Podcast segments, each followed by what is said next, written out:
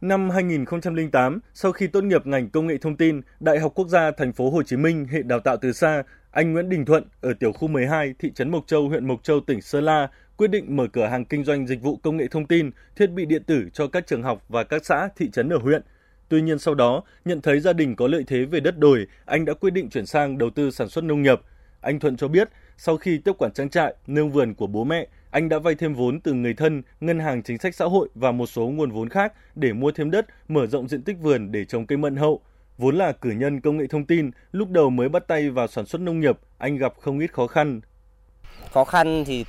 rất nhiều khó khăn. Đầu tiên là trên nương bu nóng này thì nó lại không có nước, cho nên là tôi phải xây rất nhiều bể để đến mùa mưa là để chứa vào còn để dùng cho mùa khô. Còn mó nước ở khu này không có. Thứ hai là đường, ngày xưa không có đường xe máy, cũng không có đường ô tô. Thế nên là toàn phải dùng bằng ngựa. Cả cái nương này là ngày xưa là trồng cỏ mới là trồng ngô để nuôi ngựa. Thế là sau khi là có đường xe máy mới có đường ô tô thì tôi phá cỏ đi để trồng cây mận này.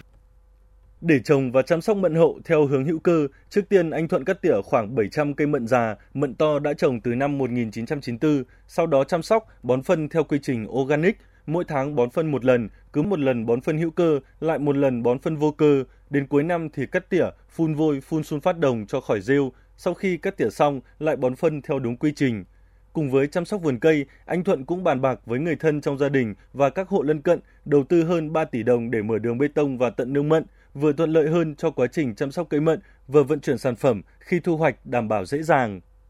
Tôi cảm thấy rất vui nhưng mà cũng đầy trách nhiệm vì tôi làm theo cái mô hình này thì đầu tư rất là nhiều mà bây giờ mọi thứ nó đều rất đắt đỏ phân nó đắt công thợ đắt nó đều ảnh hưởng đến chi phí một năm tôi chi phí hết khoảng 500 triệu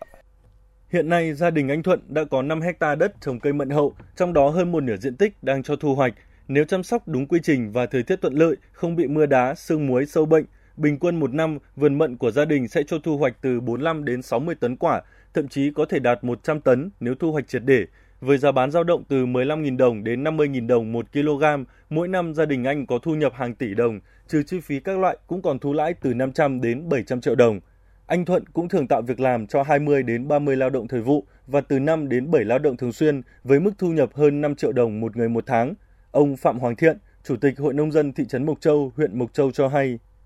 Trong mô hình phát triển kinh tế của Hội Nông dân thị trấn Mộc Châu thì có rất nhiều các gương điển hình tiên tiến. Trong đó có mô hình gia đình anh Nguyễn Đình Thuận là một trong những mô hình tiêu biểu của Hội Nông dân thị trấn Mộc Châu. Anh Thuận thì phải nói là một cái gương hội viên nông dân trẻ, nhiệt huyết và dám nghĩ, dám làm, tích cực tham gia các phong trào của hội cũng như là mạnh dạn tham gia các hoạt động sản xuất kinh doanh.